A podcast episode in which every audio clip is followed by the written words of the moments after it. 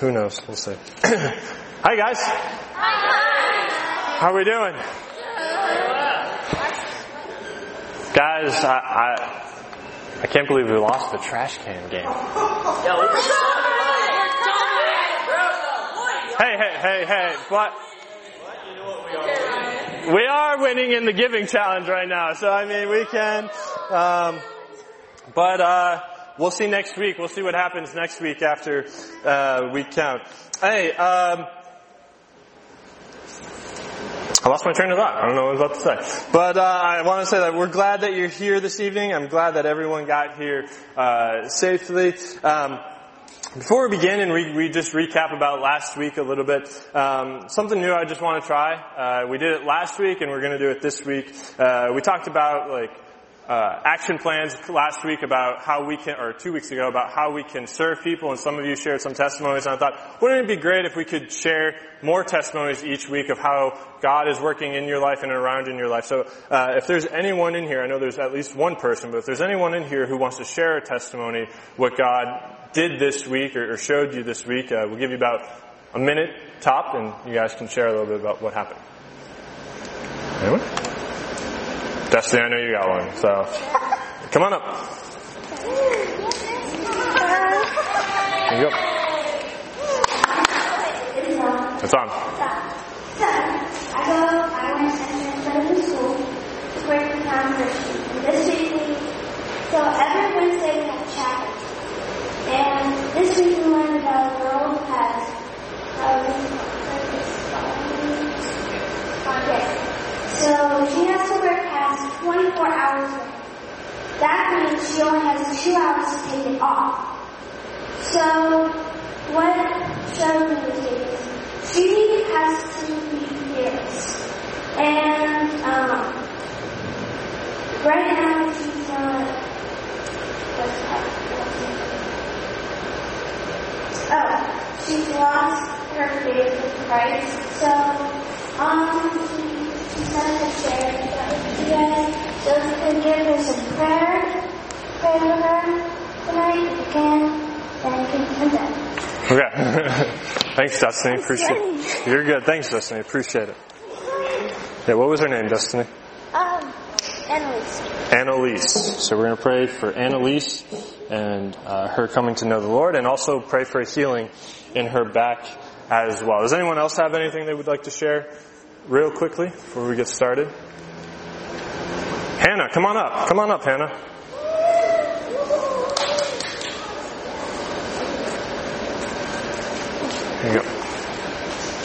So, I guess this has been happening for a couple weeks, but I have a friend in my school. I go to the Christian, very small school. A lot of you probably don't haven't heard of it, but anyway, I've gone to school with this girl for pretty much I was in first grade, it's been a while, and um, she's been really struggling with anxiety and a lot of mental health. She has done for many years, but really stressful is because you know new year, lots of big life decisions that you have to take. Um, and so I felt like um, God really wanted me to reach out to her and kind of lay that on my heart a bit at the end of last year. And so I decided to write a little encouraging note some Bibles on it, just them in her locker and just see how she would react that. That would help her. And I really think that God has been working in her life lately, and she needs to be um, really grateful for that least. So um, hoping that God will do a work in her life and will really help give her peace of mind and just let her know that she's able to love him and love him. So I guess just ask you guys if you could um, pray for her and um, think of it. Awesome. What's her name? Alyssa. Alyssa. Alyssa. Right. Anyone else? Okay. All right. Well, guys, we are officially in the double digits of Mark. Mark chapter 10. Here we are. All right. Um, 16. um, we still have a while, we still have a little while to go, but double digits, Mark chapter 10. Um, who'd like to share with me something that they really took away from last week? From last week's message? Travis, come on up. Yeah, come on up. Yeah. So, what did you take away from last week, Travis? So, um, I hear this a lot, but I really just love when they said that there was victory in Jesus. Victory in Jesus and overcoming the sins that we talked about a little bit. Awesome. Cool. Good job, man. Here you go. This is for you. What? Okay, I guess you don't want it. Yeah, this is for you. Wait, I got a free Bible? Not a Bi- well, it's a devotional battle call. It's called Battle Prayer, Battle Plan for Prayer, and there's a Starbucks gift card in there. Ah. Wait for the next All right. One more person. Anything they took away from last week? Wait, is there another prize? Tim Landis, come on, no, just kidding. Uh, um, Vincent, okay, come on, Vincent, come on up.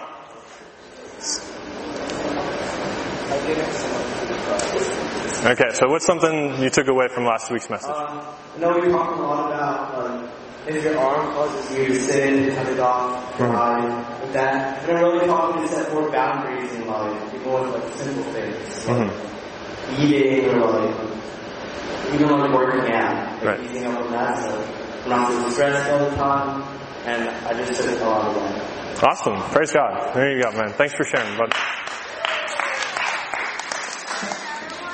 That's it for tonight.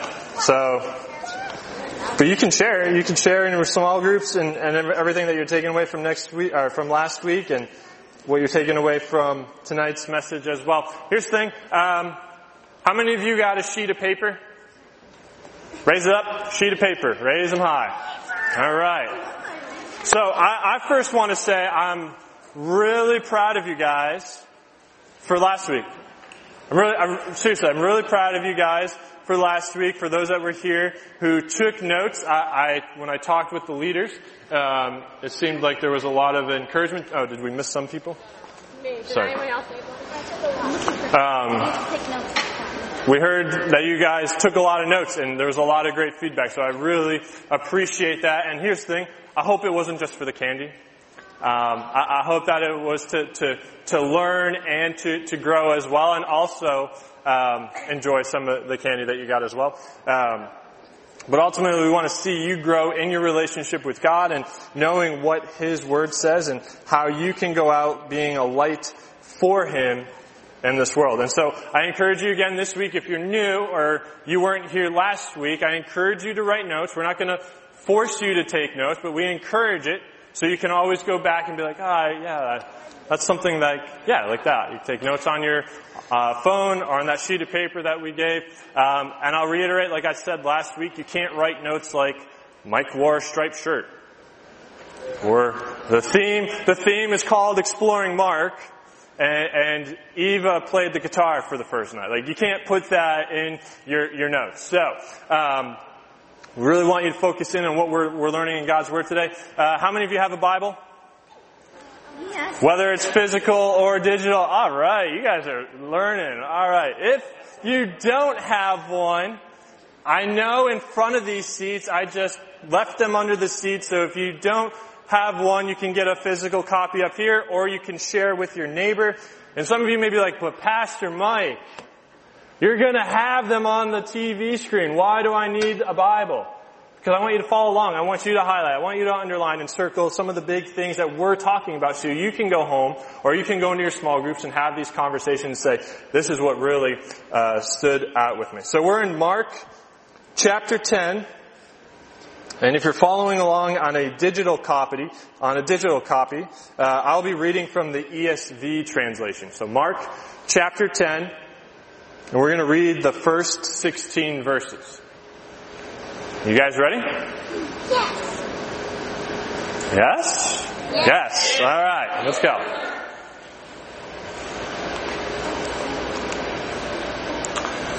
Mark chapter 10, starting at verse 1. And he left there and went to the region of Judea and beyond the Jordan, and crowds gathered to him again. And again, as was his custom, he taught them. And Pharisees came up and in order to test him, asked, Is it lawful for a man to divorce his wife? He answered them, What did Moses command you? They said, Moses allowed a man to write a certificate of divorce and to send her away. And Jesus said to them, Because of your hardness of heart, he wrote you this commandment. But from the beginning of creation, God made them male and female. Therefore, a male shall leave his father and mother and hold fast to his wife, and the two shall become one flesh. So they are no longer two, but one flesh. What therefore God has joined together, let no man separate. And in the house the disciples asked him again about this matter, and he said to them, Whoever divorces his wife and marries another commits adultery against her. And if she divorces her husband and marries another, she commits adultery. And they were bringing children to him that he might touch them, and the disciples rebuked them. But when, when Jesus saw it, he was indignant and said to them, Let the children come to me. Do not hinder them, for to such belongs the kingdom of God. Truly I say to you, whoever does not receive the kingdom of God like a child shall not enter it. And he took them in his arms and blessed them, laying his hands on them. Let's pray.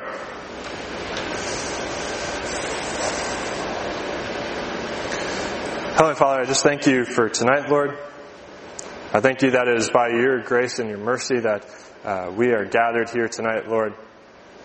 Uh, Father, I think all of us, if we're honest, we come in here with a lot of distractions in, in our hearts and in our minds uh, outside of tonight, Lord. I just pray right now, Holy Spirit, that uh, you just take away all those distractions. And that we can be centered into uh, what the scriptures have to say tonight, Lord God. And I pray that all of us in here have ears to hear and hearts that are open to, to receiving your, your word and to receiving your truth, Lord God. Holy Spirit, I, I ask for your power to, to speak tonight in truth, in love, Lord God. And I, I pray that we can come away here tonight understanding how you have defined marriage, Lord God. Not culture, not man, but ultimately you have defined what marriage is about. And I pray this in Jesus' name. Amen. Alright, some of you right now be like, are we really gonna have a marriage talk?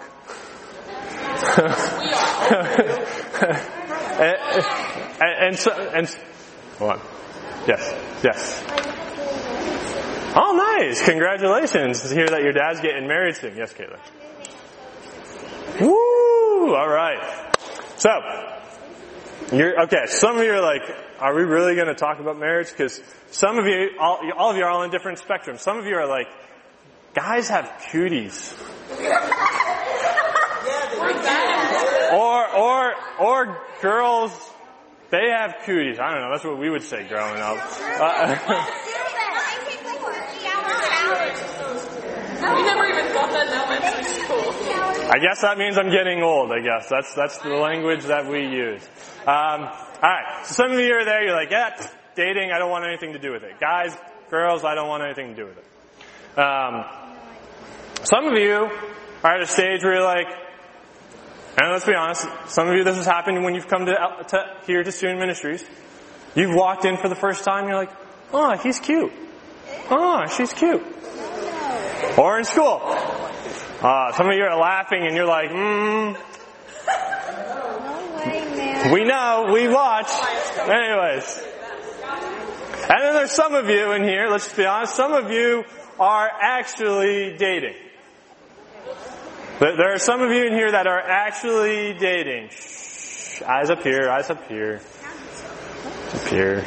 Yes, we can have fun. Let's focus, let's rein it in a little bit. Focus.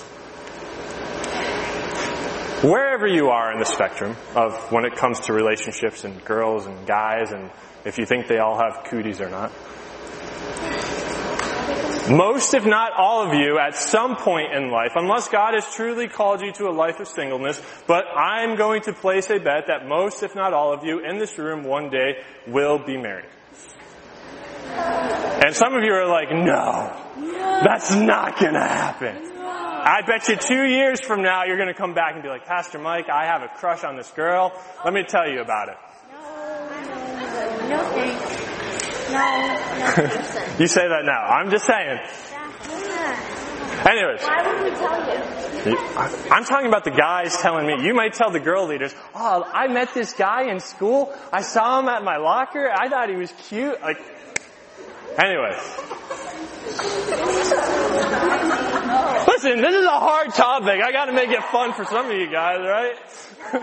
I Anyways. Anyways, here's my point. At some point, as I said, if not, if most, if not all of you, will be married. And if you are dating, maybe you have even thought about like, hmm, is this the person I will marry? No, no. Let me, let me ask, who is here? This is really stretching it because it's now two years since I've been here, but who remembers the relationship series we went through? Like my first six months-ish in? Yeah? Okay. Of, what was the, what was the one thing I talked about when it came to dating? If you get this, I will be really impressed. What was the main goal for dating? Yeah! Thank you. Alright, someone was paying attention. Date, the goal today is to, to lead to marriage. Yes. Anyways. So the goal to date, the, the goal when dating is to get married. Now,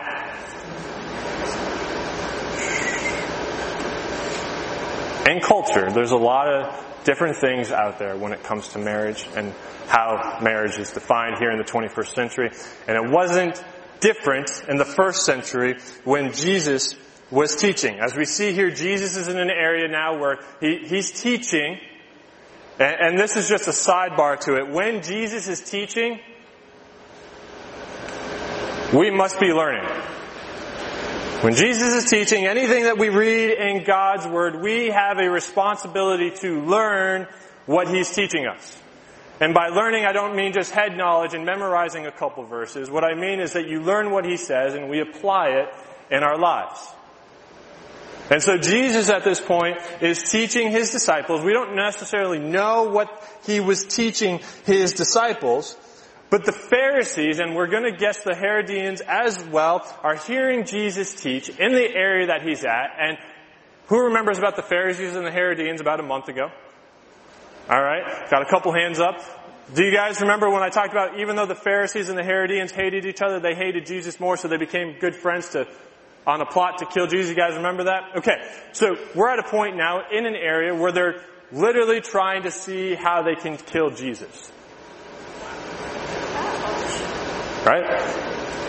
And the reason, and, and, the reason they bring up this question about divorce, and I didn't put this in the scriptures, but leaders, if you want to look through in, uh, it's either in Matthew, Luke, or John, in, in one of those books, about John the Baptist, about him being beheaded. I'm just going to go through it quickly.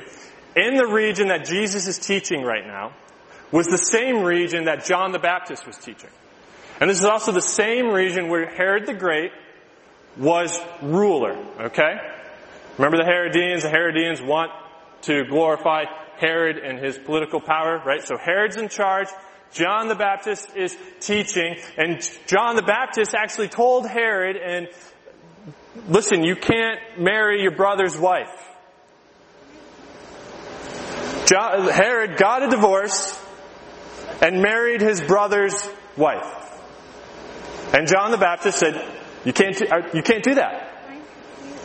And while Herod was intrigued by what John the Baptist said, he didn't really listen to him. And so what happens one night, Herod is having a party, and just being honest with you, he probably gets drunk. Not probably, he does. He probably drinks a little too much. Gets drunk, and he has this girl come in, and, and she's uh, doing a dance performance. And Herod says, hey, you can, if you ask for whatever you want, because it's your birthday, I'll, I'll give it to you. Now she's, she's, hold up. Now she's young, she doesn't really know what to ask for, so she runs in, inside and says, Mom, Harry just told me I can ask for anything, what should I ask for? And mom says, the head of John the Baptist. I know Travis, I see you up back there, like, I just want to tell it. You can come preach this if you want. No, okay. Um, And, and that's what Herod did. While he was intrigued with John the Baptist's words, intriguement only went so far. He, he wasn't convicted. He didn't repent of his sin. As a matter of fact, he, he was more concerned of what the woman said, and John the Baptist's head was beheaded. He was gone. Served on a, on a golden platter. Now I say all this is because in the same region where John the Baptist was telling Herod, don't do this, you can't marry your brother's wife, you can't file for divorce, the Pharisees and the Herodians see, ah, we know what happened to John the Baptist. Let's try to tra- trap Jesus and see if we can see the same thing happen. And again, we have no idea what Jesus was talking, but they bring up divorce and they ask, is it lawful for a man to divorce his wife? And as we read, Jesus answered them, what did Mo- Moses command you? I love, I love, if there's anything else you could take from Jesus, if anyone asks you a question, just answer back with another question. Like if I ask Tim, does this shirt make me look big? I said yes. Okay, thanks Tim. Uh, anyways. Does my shirt make you look big? Does this shirt make me look stupid? No. Anyways, alright, you know. So, so the point being is that we can learn that we can answer a question with a question, meaning that sometimes we don't always have to ask, answer the question right away. Let me give you an example. For me personally, sometimes people have come up and say, well, why do you believe in Jesus? And I've had to ask them, well, why are you asking? Like, are you asking because you truly, honestly want to hear and you care and you, you, you want to understand? Or are you just trying to start an argument? Because you're trying to start an argument, I'm not, not here to get involved with it. Anyway. So, he, he goes back and says, what did Moses command you? And the Pharisee said, Moses allowed a man to write a certificate of divorce and send her away. So, where they're quoting this from is in the book of Deuteronomy. So we're going to go to the Old Testament, the book of Deuteronomy, chapter 24. Deuteronomy 24. And if you've hit numbers, you've gone too far. And if you hit Joshua, keep flipping to the, to the left a little bit more and Deuteronomy is there. Deuteronomy 24. Starting at verse 1. And talks about divorce. you guys there? Yes. Okay. Hello.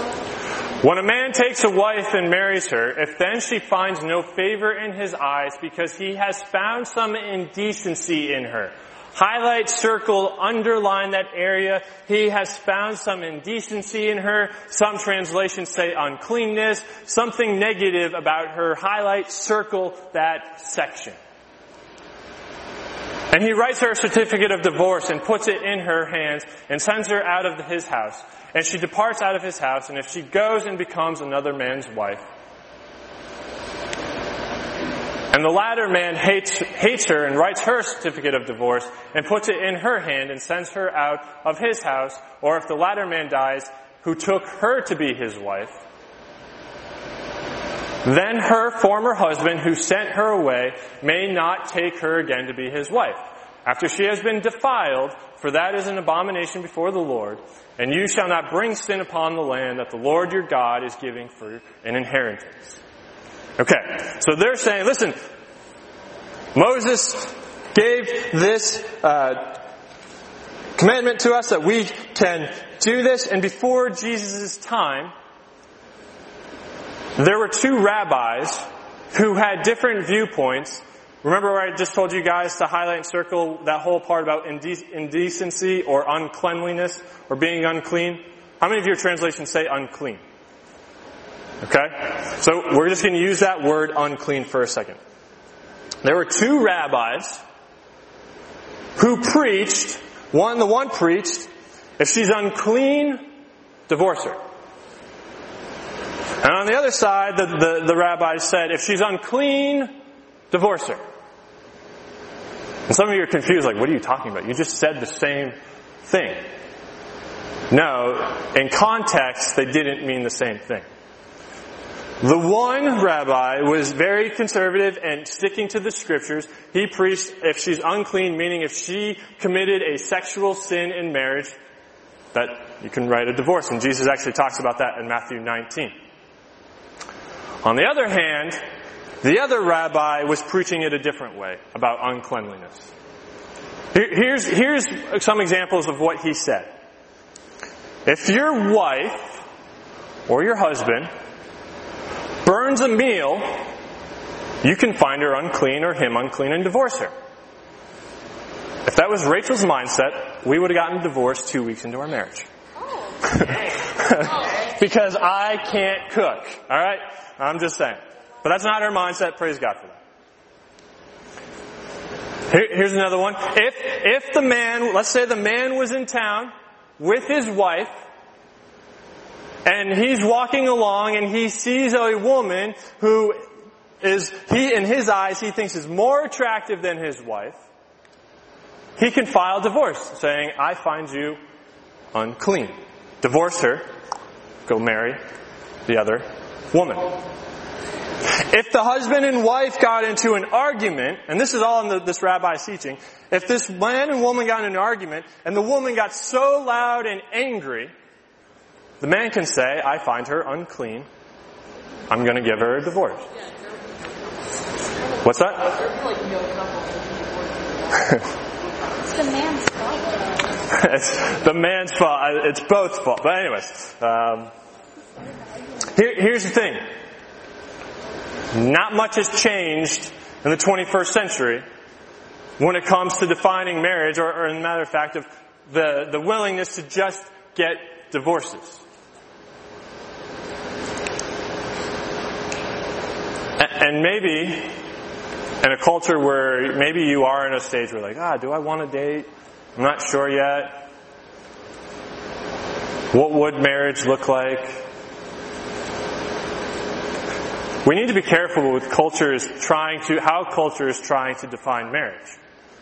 Because at sometimes, sometimes culture will say, ah, just do whatever makes you happy. How many has heard that one? Okay? okay, I'm just gonna be honest with you. There are some things that you're gonna do that just aren't gonna make you happy. There are some things in life that are gonna be hard and tough, and you're gonna just have to go through it. And just because, and what's caused with that bad thinking of just do whatever makes you happy is that it's very easy for people to just quit. They, they quit the sports that they do, they, they quit the, the band that they're in, they quit marriages because the husband or the wife didn't quote make me happy.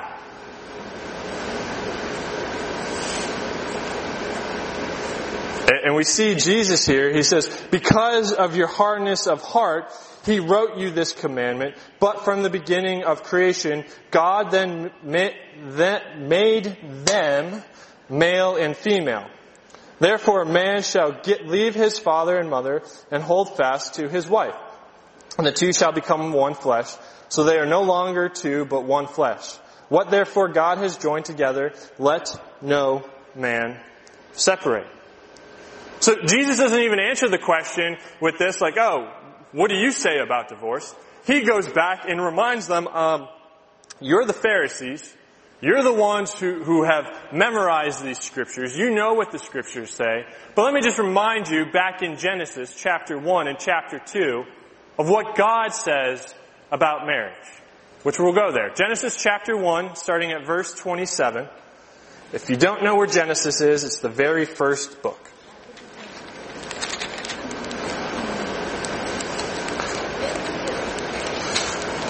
Genesis chapter 1, verse 27. So God created man in his own image. In the image of God, he created him male and female. He created them. Now, we go to Genesis chapter 2, and leaders, I actually encourage you, if you can, to read Genesis chapter 2, starting at verse 4 all the way to the end of chapter 2, if you can. But I'm just going to focus on uh, verse 23 uh, here in Genesis chapter 2 to the end. Then man said, This at last is bone of my bones and flesh of my flesh. She shall be called woman because she has, she was taken out of man. Therefore, a man shall leave his father and his mother and hold fast to his wife, and they shall become one flesh. And the man and his wife were both naked and were not ashamed. Okay, a couple things you need to see here in what God is defining marriage. first and foremost, marriage, according to God, is defined as a man and a woman. That is marriage, according to God. With man and a woman. And you're like, but Mike, culture says it's between a man and a man and a woman and a woman. I don't give a rip what culture says. Pardon that.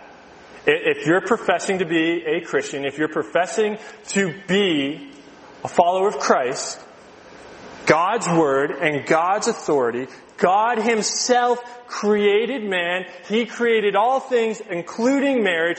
He says that marriage is between a man and a woman. And the other thing that we see here in regards to marriage is that they will become one flesh. They will become one flesh. And sometimes when it comes to this one flesh thing, it's really complicated sometimes to, to explain. But some people have this idea that uh, with marriage, it's one individual, one individual, and it's one marriage. And that's it. No, the, the, the, term here, they shall become one, if you look at the, the Hebrew in that, it means to like fuse together. That they literally become one. And so, when the time comes, if by God's grace that you do get married, you will be fused together and become one in just many categories, but here are just some. You'll be fused together emotionally, physically, socially, economically, and spiritually. This is why the scriptures say it's very important to, to honestly not marry someone who doesn't have the same beliefs as you. And you're like, oh, but Mike, they're so cute, or she's so cute. You don't understand. Yeah, but does, does, he or she have the same morals? Does, does, he have, does he or she have the same principal views that you have, that the Bible says? Because if they don't, it's going to cause some damage and friction in your relationships. Socially, what about the friends that you guys hang around with? Is there a crowd that they like or they don't like? Emotionally, if my wife is hurting, I'm hurting. If I'm hurting, my wife is hurting. Some of you guys, most of, you, most of the leaders in here are married here, so that they hopefully have an idea of what I'm trying to uh, communicate here tonight. Let me talk about this one thing for a sec.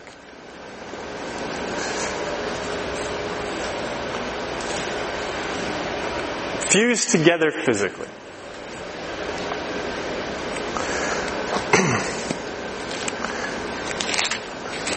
Let me be the first to say that I do not claim to say that mine and Rachel's marriage is perfect. Because we're two sinners. We, have we've, we've had arguments, we've had disagreements, uh, and that we've had to go through, and, and I thank God for uh, His grace and mercy for allowing us to, to, to go through them.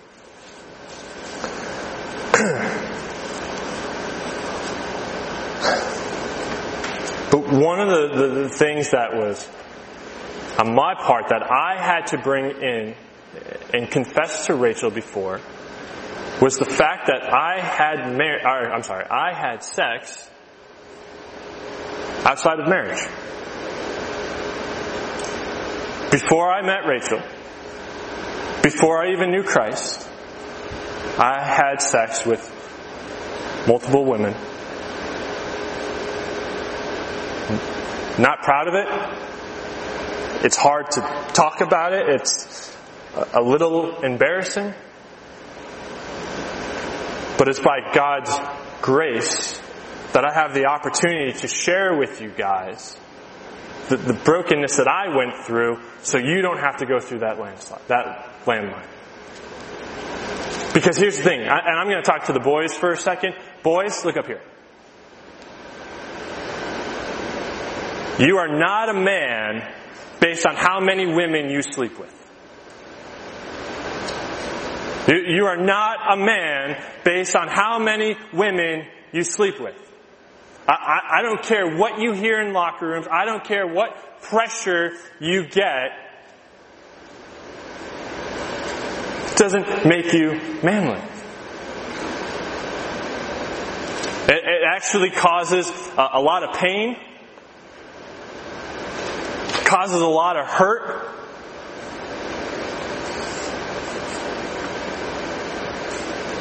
See, I'm a little fired up about this a little bit because I don't want you to ever be in a place that I was. And, here's the thing, the, the reason I did it, and I don't know where everyone else is in their life right now, I don't know what um, struggles you may be going through, but one of the reasons why I did it was because I found no other way to receive love. I, I grew up in a broken home where sexual sin actually has destroyed my, my parents' relationship and we, we pray that by God's grace and mercy that He's going to fix it and come in. But because of the sexual sin and the, and the miscommunication that has happened in my family's life, it also, those consequences came on me where I didn't feel loved and the only way I thought I can feel loved is by committing those same sexual sins. And you may be thinking, well, Pastor Mike, I don't, I don't sleep around with any girls. What are you watching on your screens?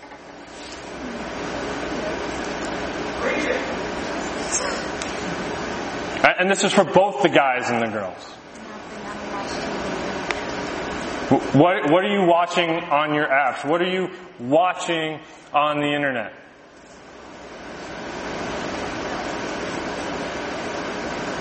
Because here's the thing Pornography is a terrible example of trying to figure out what marriage is going to be like. It is. And if you think, oh, well, it's only a couple times I watch it now, Pastor Mike, and if I start dating or if I get married, I, I won't watch it anymore. What are you going to do when you have an argument with that girl? What are you going to do when you have an argument with that guy and you're like, oh, they're not making me happy? I can tell you right now what you're going to do. You're going to go back to the thing that has made you happy. And it's watching what was on those screens. And what's on those screens uh, cause a false expectation of what you think marriage is going to be like. It actually is a false expectation of how uh, relationships are to be like. Girls, if, if a guy ever texts you and says, hey, send me pics, or you have to sleep with me, you said you love me, run away.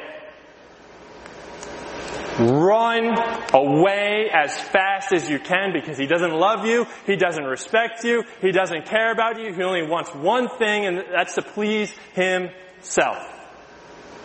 A true man, a true Christian man if he truly loves you as a, as a woman who truly wants to date, will treat you with honor, will treat you with respect, will treat you with dignity, and will not pressure you to do things like that.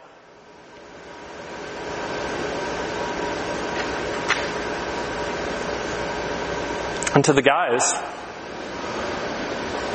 you, you create this false expectation of how your potential girlfriend or potential wife is supposed to treat you.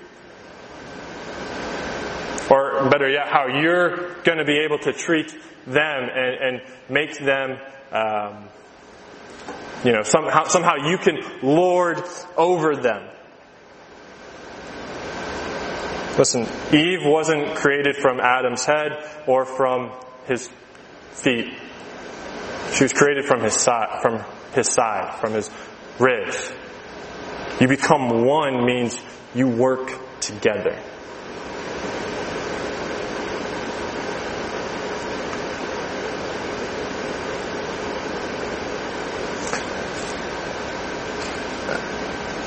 And tonight my goal is just to really define and let you guys know that God has defined marriage, not culture. But, but I also want to say this because someone can hear this And I don't, again, I don't, I don't know where a lot of you are right now when it comes to this. Maybe you do watch pornography. Maybe you have had sexual relationships outside of marriage. You may be thinking, well, Mike, what is considered sex? Sex is sex. There's no border. Don't, like, try, don't, don't try to cross the borderline. Okay? But I don't also want anyone to go away feeling condemned and put down and feeling ashamed.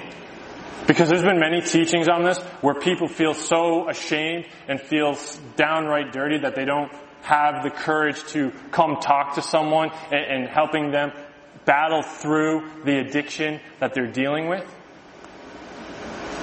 I, I said it before, all of us in here are sinners. Welcome to the club. But it's by faith in Christ through His grace that we are made new. Turn with me to Romans chapter 3.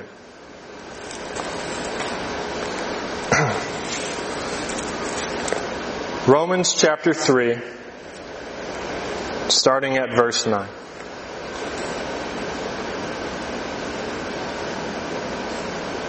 Romans 3, chapter 9.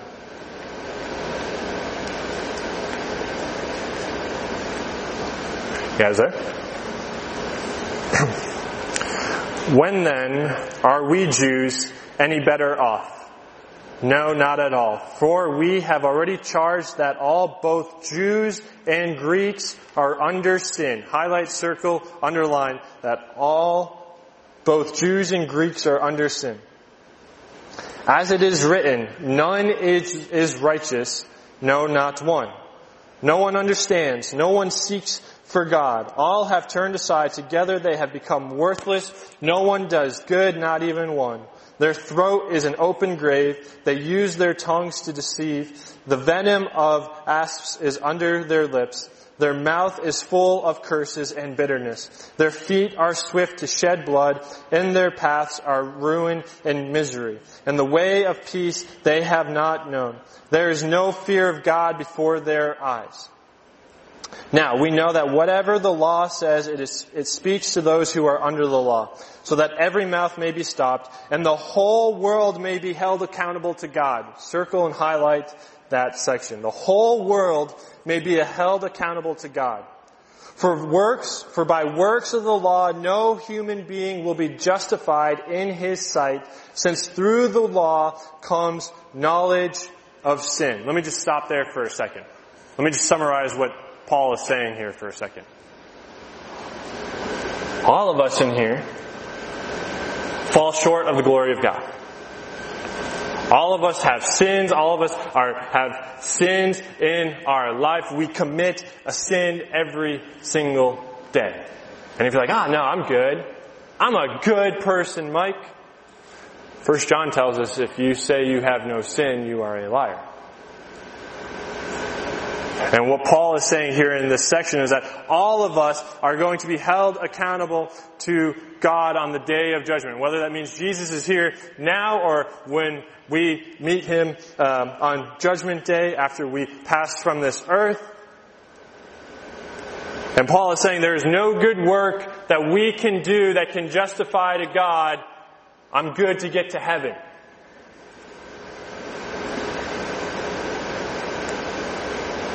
And you're like, oh no! That sounds sad. That sounds like there's no hope. We didn't finish reading yet. We, we didn't finish reading yet. But now the righteousness of God has been manifested apart from the law, although the law and the prophets bear witness to it, and righteousness of God through faith in Jesus Christ for all who believe. For there is no distinction, for all have sinned and fallen short of the glory of God, and are justified by His grace as a gift through the redemption that is in Christ Jesus, whom God put forward as a propitiation by His blood to be received by faith. This was to show God's righteousness because in His divine forbearance He has passed over former sins. It was to show His righteousness at the present time so that He might be just and the justifier of the one who has faith in Jesus. Then what becomes of our boasting? It, it is excluded. By what kind of law? By the law of works? No, but by the law of faith. For we hold that one is justified by faith apart from the works of the law. Or is God the God of Jews only? Is he not the God of Gentiles also? Yes, of Gentiles also. Since God is one, who will justify the circumcised by faith and the uncircumcised through, through faith? Do we then overthrow the law by this faith? By no means. On the contrary, we uphold the law. Paul is saying, listen, there's nothing we can do in our works, but Jesus Christ, which we will see in the next six chapters, willingly died for us as a propitiation, as someone as a substitute for our sins, so that day of judgment when God is judging and we can say, but it's by God's grace, by, it's by His love, it's by the works on the cross that Jesus Christ did for me.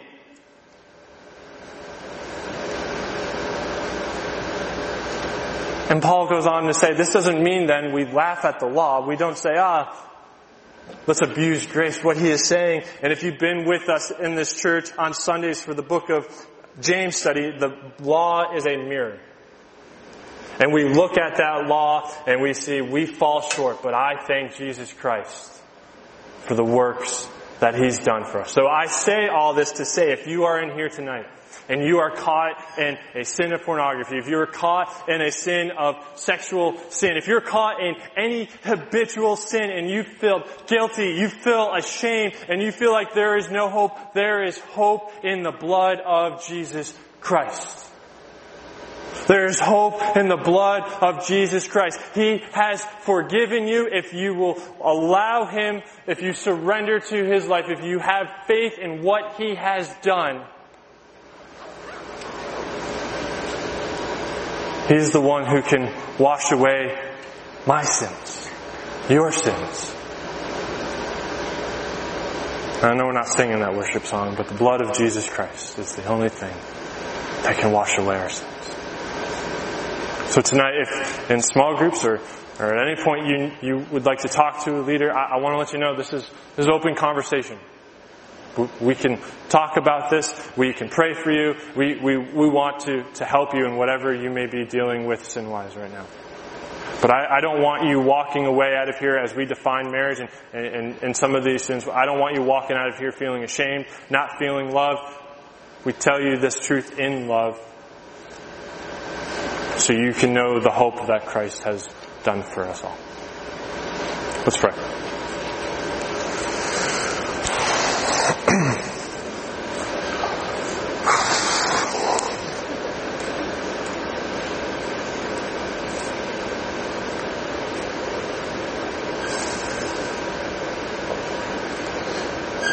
Heavenly Father, I just thank you for tonight, Lord.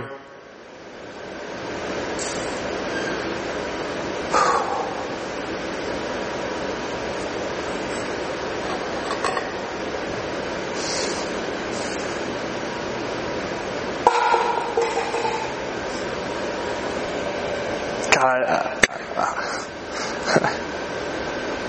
have mercy on me, a sinner. Have mercy on all of us in here tonight, Lord.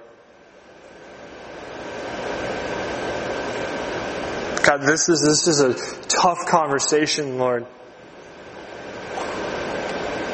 And maybe there are students in here who, who have heard what your word has to say as how you have defined marriage, Lord.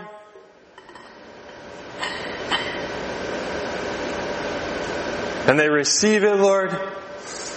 And maybe there are some who are now confused or maybe even conflicted now because they hear what your word says, but they also hear what culture says and they don't know what to choose. Holy Spirit, can you please lead them to the truth? Can you please just open their eyes, open their hearts, open their ears to, to hearing and obeying the truth of your word, Lord God? As you've said that marriage is defined between a man and a woman. And that marriage is, uh, is these two individuals coming together as one in so many ways, Lord. And if we do things outside of the way that you have created marriage, how you have defined marriage, Lord, and we don't follow that, we, we sin, we cause damage and, and consequences to all that, Lord God. And maybe there's someone in here tonight, Lord, who, who has sinned, who has not been faithfully pure in, in some sexual uh, sin, Lord God or any sin in general. God, I pray that they don't walk away feeling um, ashamed, that they don't walk away, uh, that we don't love you, that you don't love them. Lord, you died on the cross for the world. You died for our sins and for those who believe and trust, we are by grace saved.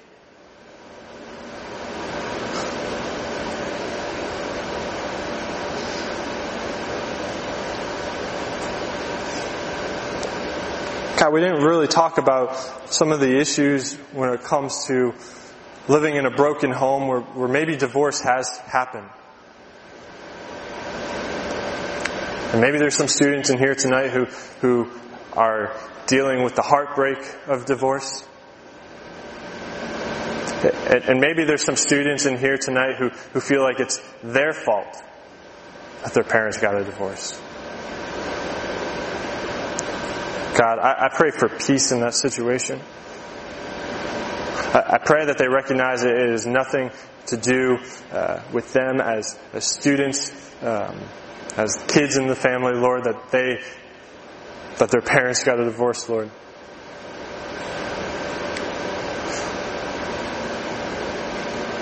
But I also give you praise and thank you for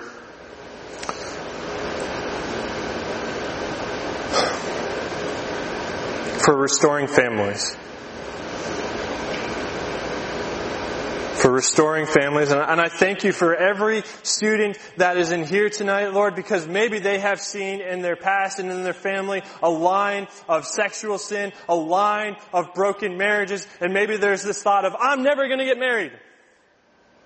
I don't want to get married. I don't want to date because I've seen all the damage. I've seen all the baggage. I've seen all the hurts. I've seen all the lies. I've seen all the struggles. And I don't want to get married and I don't want to deal with any of that. God, I, let this be the generation that you break a generational curse, Lord God. That you break a generational curse of broken marriages, of broken relationships, Lord God, that people in this room can walk out into the culture and be lights for you, Jesus Christ, glorifying you, representing to you what marriage is supposed to look like according to God.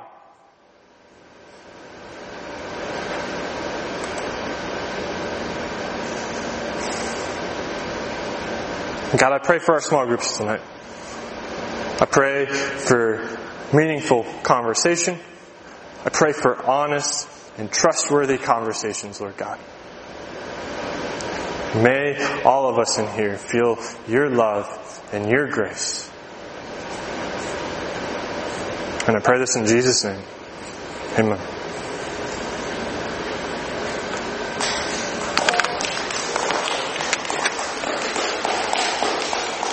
You want to.